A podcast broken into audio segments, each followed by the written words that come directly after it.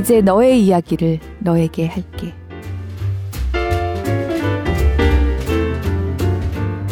골라 듣는 뉴스룸에서 함께 책 읽는 시간 북적북적입니다. 안녕하세요. 저는 권애리 기자입니다. 어떤 1년을 보내셨나요?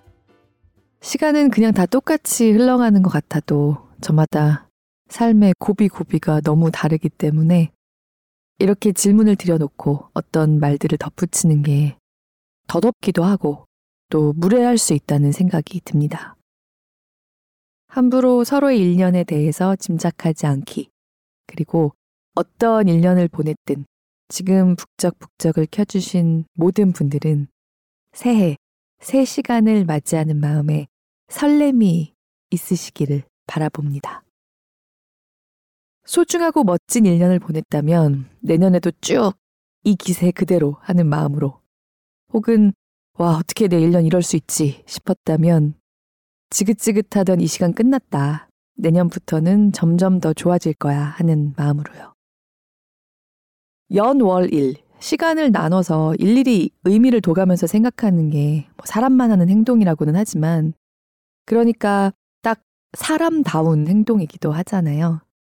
이렇게 스스로의 시간들의 의미를 부여해주고 여기까지라고 선을 긋기도 하면서 잘 정리하고 살아가려고 애를 쓰는 게 얼마나 사람다운가 생각합니다. 아, 참, 그 네이버 오디오 클립에 인생의 허물을 어떻게 할 것인가 낭독에 대한 댓글 남겨주신 깐돌이님. 저 댓글 보고 살짝 터졌는데요. 마침 도서관에서 그 책을 빌려 읽고 있으셨는데 제가 발췌 낭독했던 부분에서 언급된 영화 패터슨을 이미 보셨더라고요. 깐도르님은 영화 보는 내내 패터슨을 보고 아니 저렇게 몸집이 큰데 하루 종일 저것밖에 안 먹는다고? 심지어 맥주도 안주 없이 딱 한 잔?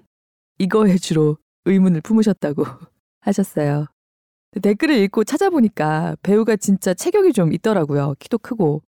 저는 실은 그 영화를 보지 않고 그 부분을 읽었거든요. 어떤 영화인지 직접 보지는 못했지만 그냥 어떤 영화든 그 영화에 대해서 이야기하는 김영민 교수의 말들에 생각에 공감이 깊이 돼서 그 부분을 골랐었는데 깐돌이님 제가 패터슨을 봤어도 저도 그랬을 것 같아요. 그러니까 보여주는 대로 보지 않고 그렇게 기본적인 의문부터 품는 게 깐돌이님이야말로 영화를 더 제대로 보신 게 아닐까 합니다. 기본 최적이 있는데 매일 안주도 없이 맥주 한 잔만 먹어가지고 생활이 되겠습니까? 제가 이 영화를 김영민 선생님의 책을 읽으면서 찾아봐야지 하다가 12월에 어, 복직하면서 다 물거품이 됐는데요. 이번 주말에 꼭 볼까 합니다. 오늘 함께 읽고 싶어서 가져온 책은 신영철 평론가가 이번에 4년 만에 낸 에세이집 인생의 역사입니다. 신영철 평론가는 지금 우리말을 하면서 그를 좋아하는 사람들이라면 대부분 그 이름을 알고 있을 만큼 신뢰를 얻고 있는 작가이기도 하고요. 4년 전에 냈던 슬픔을 공부하는 슬픔은 심영구 기자가 여기 북적북적에서 읽기도 했습니다. 다른 소개가 필요 없는 분이죠. 인생의 역사는 신영철 평론가가 아껴 읽어온 시들, 동서고금의 시적인 작품들을 통해서 스스로의 삶을 돌아보고 있는 에세이집입니다. 평론집이기도 하고요. 사실 이런 형식의 책은 읽는데 제약이 좀 따르기 마련입니다. 인용된 작품들에 대해서도 일일이 저작권 확인이 필요하거든요. 그래서 이번에도 출판사에 문의했더니 구전 작품이거나 성경의 일부이거나 작가 사후 일정 시간이 지난 몇몇 작품을 빼고는 제가 낭독할 수 없게 돼 있더라고요. 그래서 고민을 좀 했는데 인용된 작품들이 워낙 다 유명한 것들이고 이미 그 작품들보다 그 작품들을 접하면서 전개한 신영철 평론가의 글과 사유가 궁금해서 읽는 책이고 또 도대체 어떤 작품을 보고 이런 생각을 전개했던 걸까? 오히려 더 궁금해져서 들여다보게 될 수도 있지 않을까 해서 크게 구애받지 않고 그냥 읽기로 했습니다. 제가 앞부분에 관련 작품을 읽지 못하고 넘어가는 에세이들은요. 그런 이유로 예, 낭독을 하지 못했다는 것을 좀 이해해 주셨으면 합니다. 사실 저는 이 책을 읽는 느낌이 좀 남달랐어요. 신영철 평론가는 인생의 역사를 올해 초에 태어난 아들에게 선물했습니다. 정확히는 아들이 태어난 해에 그 안에 이 책을 내고 싶어서 그동안의 원고들을 서둘러 정리했다고 서문에 밝히고 있습니다. 실제로 여기 실린 글들에서 신영철 평론가가 아버지가 된다는 것을 알게 되었기 때문에 그리고 세상에 나온 아들의 아버지가 되었기 때문에 하게 된 생각들이 분명한 어떤 대목들이 계속해서 눈에 띄더라고요. 저는 솔직히 이런 생각이 들었어요. 누군가의 엄마가 되었을 때, 그로부터 휘몰아쳐 오는 온갖 생각과 감정들을 이렇게 글로 정리하지 않고 그저 읽는 독자로서 이 시기를 지날 수 있어서 다행이다. 왜냐하면 글이라는 거는 기본적으로 사후에 무엇이고 가장 엄정한 객관화와 거리두기의 도구이기 때문에요. 아이가 태어나기 전에 이른바 침착하고 글을 쓸 수 있는 자아를 유지하려는 노력은 뭐 적당히 해두자. 아이가 태어나는 순간에 아버지는 글을 쓸 수 있지만 몸으로 이걸 겪는 엄마에게는 시간이 좀 필요하다라고요. 제게도 2022년은 인생에서 가장 특별한 한 해였습니다. 부모가 된다는 건 그 몰입의 경험 때문에 다른 무엇과도 비교할 수 없는 일인 것 같아요. 안 그런 척, 좀 쿨한 척, 나는 다른 척 해보려고 해도 그 정도의 몰입을 하지 않고는 아무것도 제대로 되지 않습니다. 뭐 이런 척 저런 척 어른인 척 살아왔는데 갑자기 내 앞에 나타난 아직은 우리가 흔히 생각하는 사람보다 동물에 좀 더 가까운 그저 순전하게 존재해서 경이로운 경이의 존재가 여기 있습니다. 토니 모리슨이 그랬죠. 밥을 해서 그 밥을 먹고 그 밥이 소화되고 음식물 쓰레기까지 나오는 모든 과정 중에 오로지 식탁에 차린 밥만 보고 먹은 적이 있는 사람이 삶에 대해서 사실 아는 게 별로 없다. 딱 이런 워딩은 아닌데요. 이런 의미의 이야기를 토니 모리슨이 술라라는 작품에서 하고 있어요. 그 작품을 읽고 제 삶이 약간 더 깊어졌던 기억도 납니다. 그렇구나, 정말로. 정확히는 삶이 좀 더 깊어질 수 있도록 예비할 수 있는 어떤 계기 중의 하나를 술라에서 만났던 것 같습니다. 올해 저에게 찾아와 준 벅찬 선물 덕에 저는 식탁에 차려진 맛있는 한상과 깨끗한 접시들이 마치 하늘에서 뚝 떨어진 것인 줄 아는 사람에서 벗어났습니다. 재료를 준비하고 정성을 다하고 뜨거운 냄비에 손도 살짝 대보고 음식물 쓰레기의 냄새가 얼마나 고약한지도 알고 그렇게 진짜 밥을 알게 된 사람. 삶을 좀 더 살아가는 사람이 된 것 같아요. 적어도 그런 사람에 약간 더 가까워진 것 같습니다. 같은 경험에서 나온 간절함으로 이 책을 엮어낸 신영철 교수의 글들을 읽으면서 이 연말을 보낼 수 있어 다행이었습니다. 나누고 싶어요. 낭독을 허락한 출판사 난다에 감사드립니다. 들어주시는 모든 분들 늘 깊이 감사드립니다. 2022년을 함께 해주셔서 정말 감사하고요. 내년에도 함께 해주시면 좋겠어요. 북적북적 가족분들 모두 설레는 새해 맞으시길 마음 깊이 바랍니다.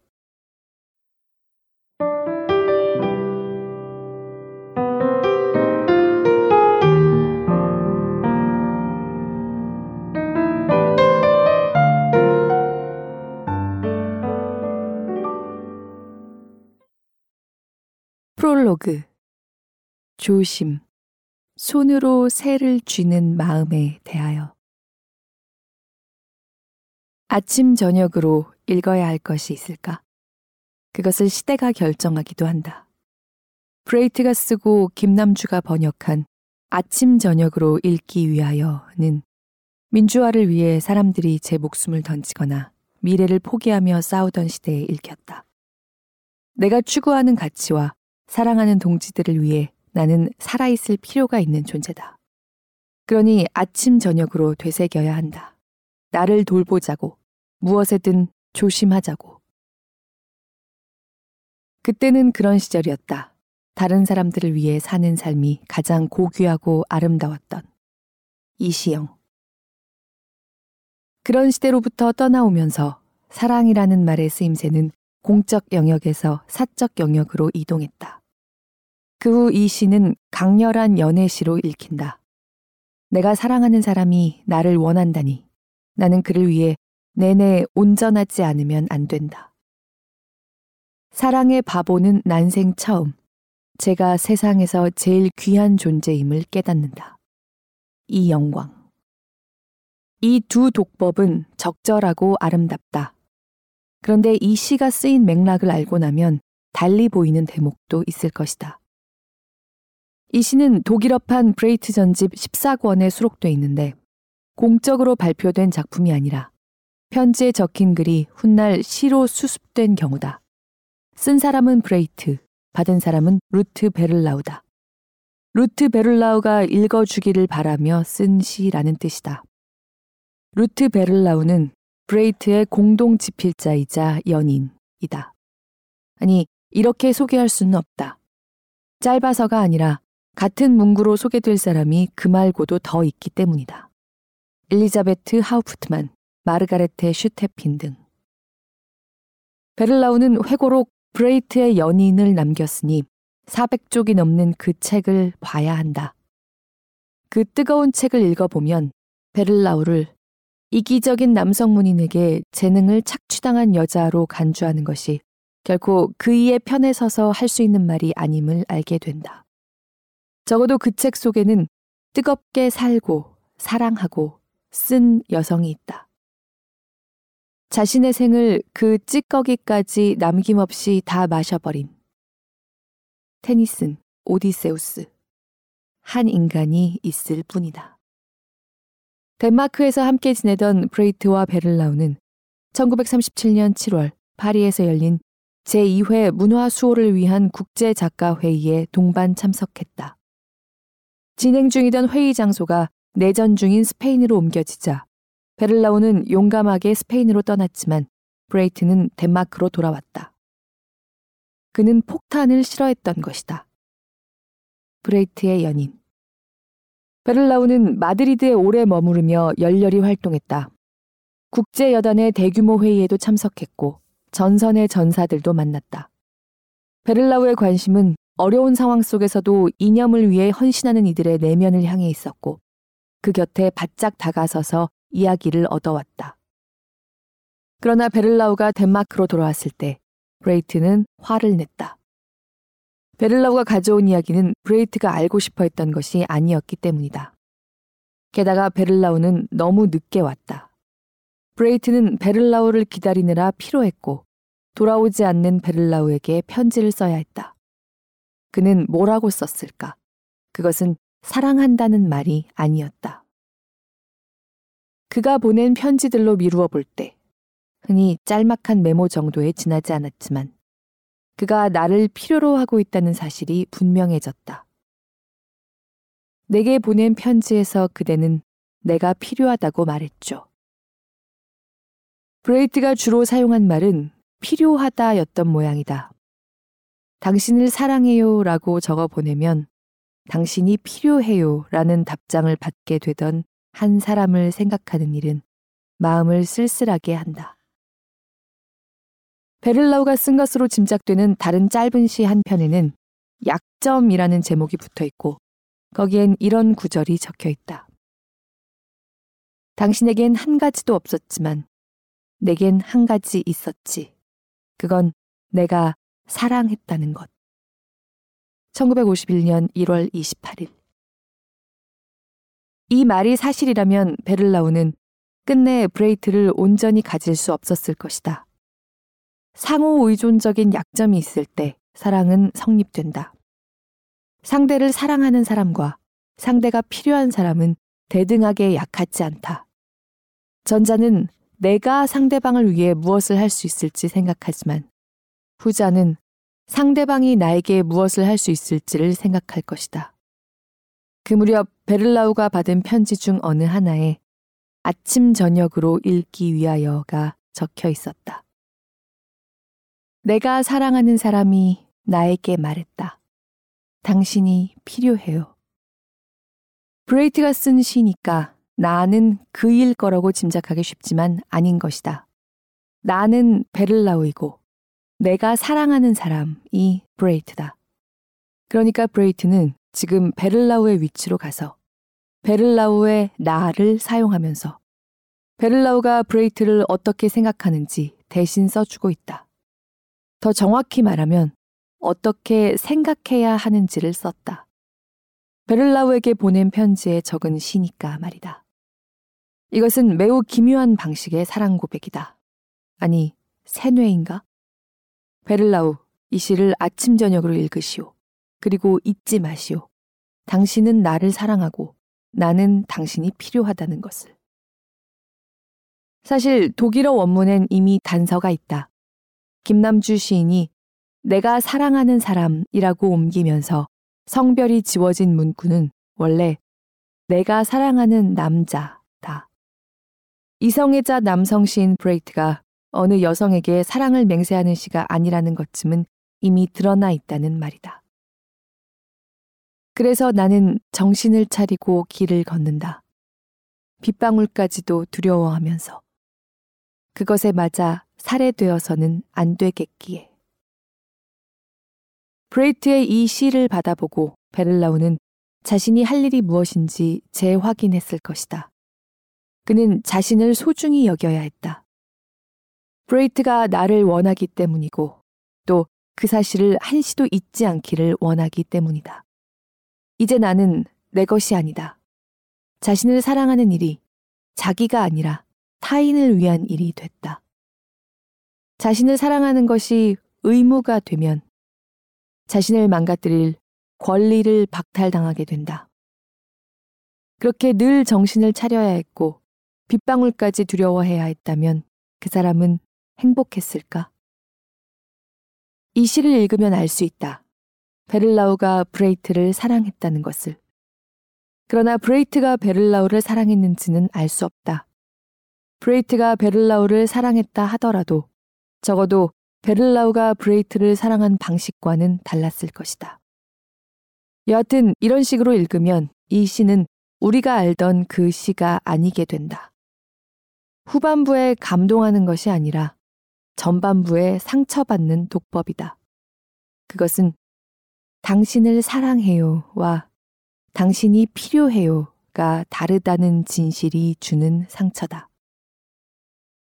아직 끝이 아니다.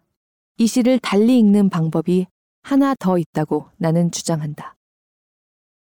상대를 사랑하는 사람과 상대가 필요한 사람이라는 비대칭적 짝이 불행하기만 한 것이 아니라 자연스러울 수 있는 관계가 있기 때문이다. 부모와 자식의 관계가 그렇다. 편의상 아빠와 아들이라고 해볼까. 아빠가 사랑하는 아들이 아빠에게 말한다. 아빠가 필요해요. 그래서 아빠는 정신을 차리고 길을 걸어야 한다. 빗방울까지도 두려워하면서 말이다. 방금 각색한 버전에서 이치에 맞지 않는 부분은 단 한 군데도 없다. 부모에게 아이는 사랑스럽고 아이에게는 부모가 필요하다. 최소한 이것은 그 반대의 상황, 즉 부모에게 아이가 필요하고 아이는 부모를 사랑하는 상황보다는 언제나 낫다. 이 시의 먼 원천 중 하나인 셰익스피어의 소네트 22번에서도 화자는 내가 나를 돌보는 것이 나를 위해서가 아니라 너를 위해서라고 적고 있는데 그는 곧이어 자신을 유모에 빗댄다. 그러니 아, 내 사랑이여 그대를 잘 돌보시길.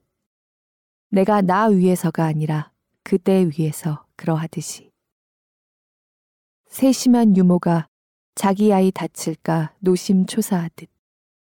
나 역시 가슴에 그대 품고 소중히 간직하려니. 시의 앞부분에서 화자는 말한다. 그대가 젊은 동안에는 나도 늙을 수 없다고. 그대가 늙어야만 나도 늙을 수 있게 될 것이라고. 화자의 삶은 그대를 사랑하기 위해 존재하기 때문에 내내 그럴 수 있는 사람으로 존재할 의무가 있다는 뜻이다. 그러니 그대는 그대 자신을 위해 그대를 돌보면 되고, 나도 그대를 위해 나를 돌보면 된다. 그러느라 브레이트의 화자가 두려워하면서 길을 걸었듯이 셰익스피어의 화자는 노심초사하듯 살아간다. 셰익스피어에게서 브레히트로 이어지는 이 사랑의 태도에 나는 조심이라는 이름을 붙인다. 조라는 한자는 세 개의 글자로 이루어져 있다.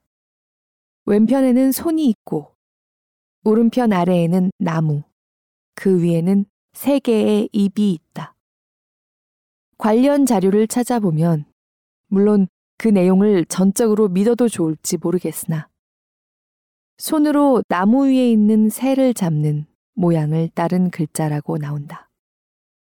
그렇다면 거기에 마음심을 더한 조심의 뜻은 손으로 새를 쥐는 마음이 될 것이다. 손으로 새를 쥐다니 과연 조심하지 않을 수 없을 것이다. 사랑의 조심은 우선 너에 대한 조심이다. 나는 물건을 자주 떨어뜨린다. 거기엔 단 한 가지 이유밖에 없다. 꽉 쥐지 않기 때문이다.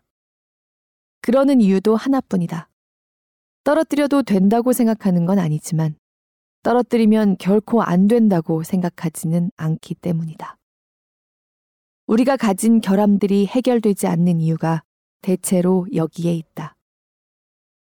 그래서 아이가 태어났을 때 나는 내게 말했다. 제발 소나귀에 힘을 주라고. 이제부터는 결코 그 무엇도 함부로 놓쳐선 안 된다고. 아이를 꽉쥘순 없다. 조심스럽게 손으로 새를 쥐듯이 놓치지 않을 만큼만. 그러나 이건 누구나 아는 얘기다. 다시 말하지만 시인에게서 내가 배운 것은 나에 대한 조심이다. 아이가 태어나면 부모는 아이만이 아니라 자기 자신도 새처럼 다뤄야 한다. 새를 손으로 쥐는 일은 내 손으로 새를 보호하는 일이면서 내 손으로부터 새를 보호하는 일이기도 하다. 내가 내 삶을 지켜야 하고 나로부터도 내 삶을 지켜야 한다. 이것은 결국 아이의 삶을 보호하는 일이다. 아이를 보호할 사람을 보호하는 일이므로 자신을 사랑하지 않는 부모는 아이에게 가해자가 되고 말 것이다. 이제 너의 이야기를 너에게 할게. 그러니까 내가 태어났을 때 내가 나를 무섭게 노려보며 경고했다는 이야기. 조심하라고. 내가 나를 필요하다 느끼는 마지막 날까지 나는 살아 있어야 한다고. 나는 너를 사랑하고 너는 내가 필요하다. 그 반대는 성립하지 않을 것이다. 내가 나에 대한 내 마음을 사랑이라고 부를 수도 있겠지만 어떻게 불리건 그게 내가 너에게 느끼는 감정과는 다를 것이다. 나는 누군가의 자식으로 45년을 살았고 누군가의 아버지로 아홉 달을 살았을 뿐이지만 그 아홉 달 만에 둘의 차이를 깨달았다. 너로 인해 그것을 알게 됐으니 그것으로 내가 나를 위해 할 일은 끝났다. 사랑은 내가 할 테니 너는 나를 사용하렴. 나에게는 아버지가 없었지. 그래서 내 어머니는 두 사람 몫을 하느라 죽지도 못했어. 너의 할머니처럼 나는 조심할 것이다. 아침 저녁으로 각오할 것이다. 빗방울조차도 두려워할 것이다. 그러므로 나는 죽지 않을게. 죽어도 죽지 않을게.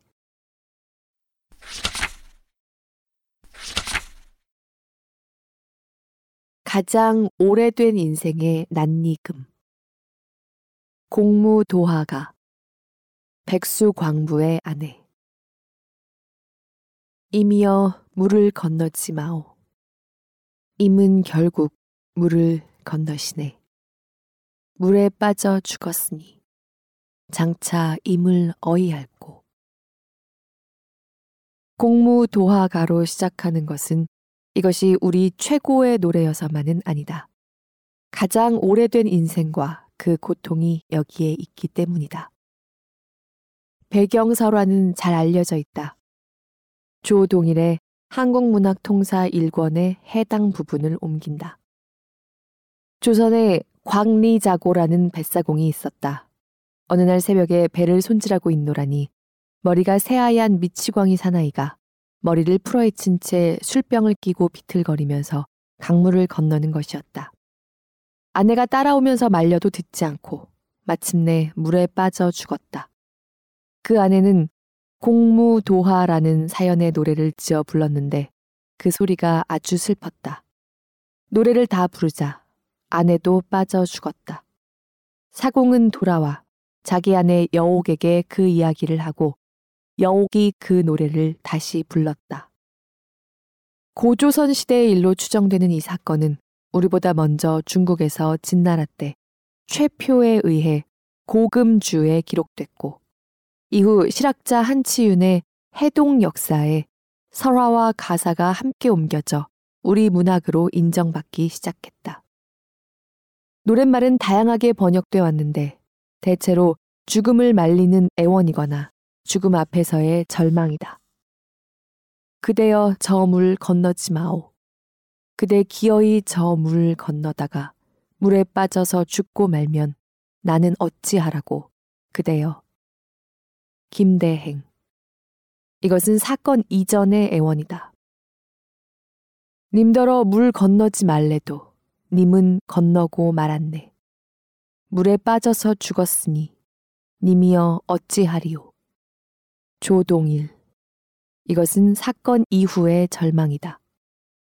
배경설화에서 흥미로운 점은 이 짧은 노래의 탄생 및 전파에 연루된 사람이 최소 넷이나 된다는 것이다. 강으로 뛰어든 사내가 있다.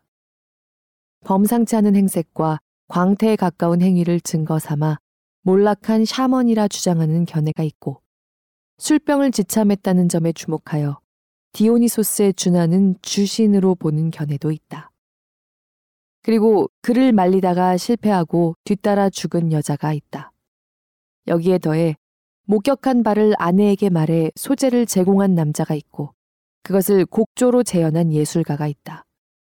이 노래가 품고 있는 인생의 비밀들을 놓치지 않으려면 네 사람 모두의 내면을 다 살펴야 하리라. 그러기 전에 첫 두 구절에 주목하려 한다. 공무도하와 공경도하가 이루는 대구에는 긴장이 있다.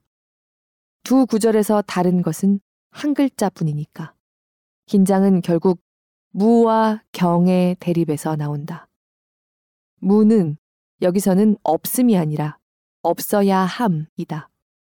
어떤 일을 행하지 말아달라는 간곡한 요청이 이 글자에 담겨 있다.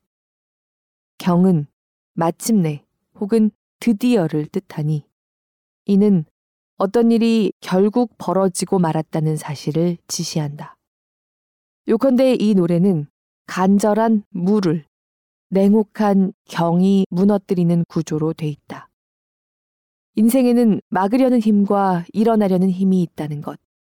아무리 막아도 일어날 어떤 일은 일어난다는 것. 먼저 백수광부에게 그렇다. 물에 뛰어든 백수광부를 무당이나 주신으로 보는 연구들에는 합당한 논거가 있겠으나 그렇게 보면 이 작품은 문헌이 될지언정 시가 되지는 않는다. 광부, 즉 미친 사람이라 했으니 그렇게 보는 편이 좋을 것이다. 나는 그를 상상한다. 삶이 힘들어 자주 강가에 서 있고는 했을 것이다. 극단적인 선택을 생각하다가도 이내 고개를 저었을 것이다. 미치지 않고서는 견딜 수 없었으므로 미쳐서라도 견뎠을 것이다. 더는 견딜 수 없게 된 날, 그가 술 기운을 빌려 투신하던 그 순간에도 그는 자기를 말려달라고 속으로 외쳤을지 모른다. 내가 내 뜻대로 되지 않았을 것이다. 백수 광부의 천은 어땠을까? 나는 그녀를 상상한다. 남편이 취할 때마다 그를 쫓아 강가로 달려나간 적이 여러 번이었을 것이다.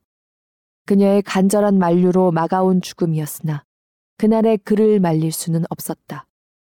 일어날 일은 일어나는 것이었다. 그때 웬 노래였을까? 그가 물속으로 막 들어갔을 때만 해도 돌아오라는 절규였을 말들이 그가 물속에 잠기는 순간 인사불성의 노래로 바뀌기 시작했으리라. 에우리디케를 잃은 오르페우스 같았을 것이다. 내가 내 뜻대로 되지 않는 것이었다. 여기서 너란 남편이기도 하지만 삶 그 자체이기도 할 것이었다. 이제 그녀 앞에는 뜻대로 안 되는 삶 대신 뜻대로 되는 죽음만이 남아 있었다. 그들 곁에 또 한 사람이 있었다. 나는 계속 상상한다. 두 사람이 잇따라 강물에 휩쓸려 죽는 장면을 옆에서 지켜보는 일이 쉽지는 않았을 것이다. 광리 자고는 거대한 무력감과 허무함 속에서 귀가했을 것이다. 그날 밤 그는 자신이 낮에 목격한 두 건의 죽음을 아내에게 설명하면서 뒤따라 죽은 여인의 마지막 노래를 들었노라 말한다. 남편이 어설프게 복원했을 노래를 여옥은 온전하게 되살려냈다. 그녀가 백수광부 처의 고통을 이해할 수 있었기 때문이었을 것이다. 뜻대로 되지 않는 인생에 대해 노래했으리라. 남일 같지 않은 어느 부부의 죽음을 생각하느라 그들은 늦게까지 잠들지 못했을 것이다. 그 밤으로부터 수천 년이 흘렀다. 이상은은 공무도화가를 불렀고 김우는 공무도화를 썼고 진모영은 니마 그 강을 건너지 마오를 찍었다. 이유야 다르겠지만 그들에게도 공무 도화가는 각별하다는 뜻이다. 상고시가로 함께 묶이는 구지가나 황조가와는 달리 공무 도화가만이 언제나 나를 사무치게 한다. 나는 내 뜻대로 안 된다. 너도 내 뜻대로 안 된다. 그러므로 인생은 우리 뜻대로 안 된다. 이런 생각을 할 때 나는 수천 년 전의 그들과 별로 다르지 않아서 들어본 적 없는 그 먼 노래가 환청처럼 들린다. 나는 백수 광부다. 나는 그의 아내다. 나는 광리자고다. 나는 여옥이다. 나는 인생이다.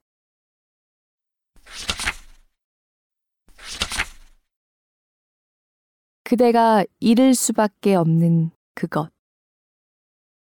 셰익스피어가 소네트를 단 한 편도 쓰지 않았더라도 그는 위대한 시인이다.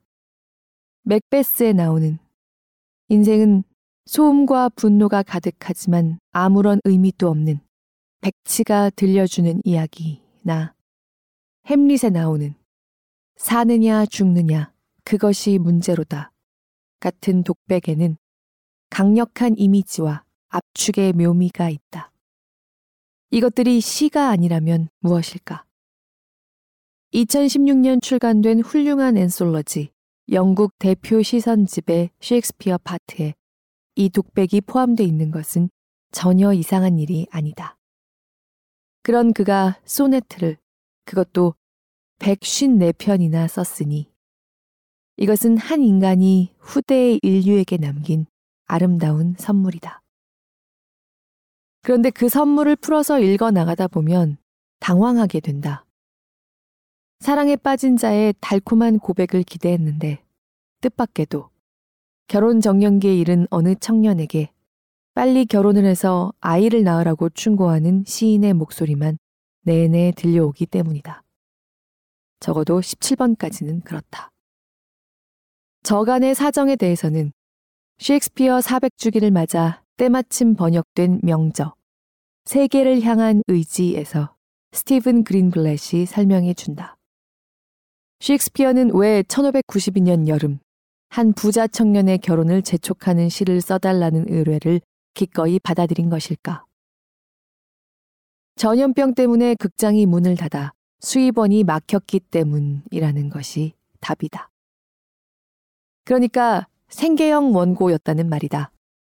자기애가 강한 아름다운 청년이 결혼을 거부하자 속이 탄 가족들이 그의 마음을 돌려놓기 위해 셰익스피어에게 1인용 작품의 창작을 의뢰했던 것.